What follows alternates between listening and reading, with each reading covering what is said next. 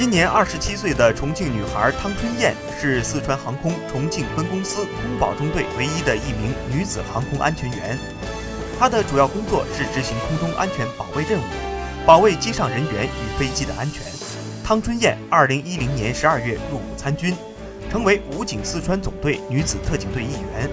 二零一六年五月，退出现役的汤春燕顺利通过了四川航空公司航空安全员选拔。经过专业训练后，正式成为航空安全员。由于工作原因，汤春燕和家人总是聚少离多。但是他依然十分热爱自己的工作。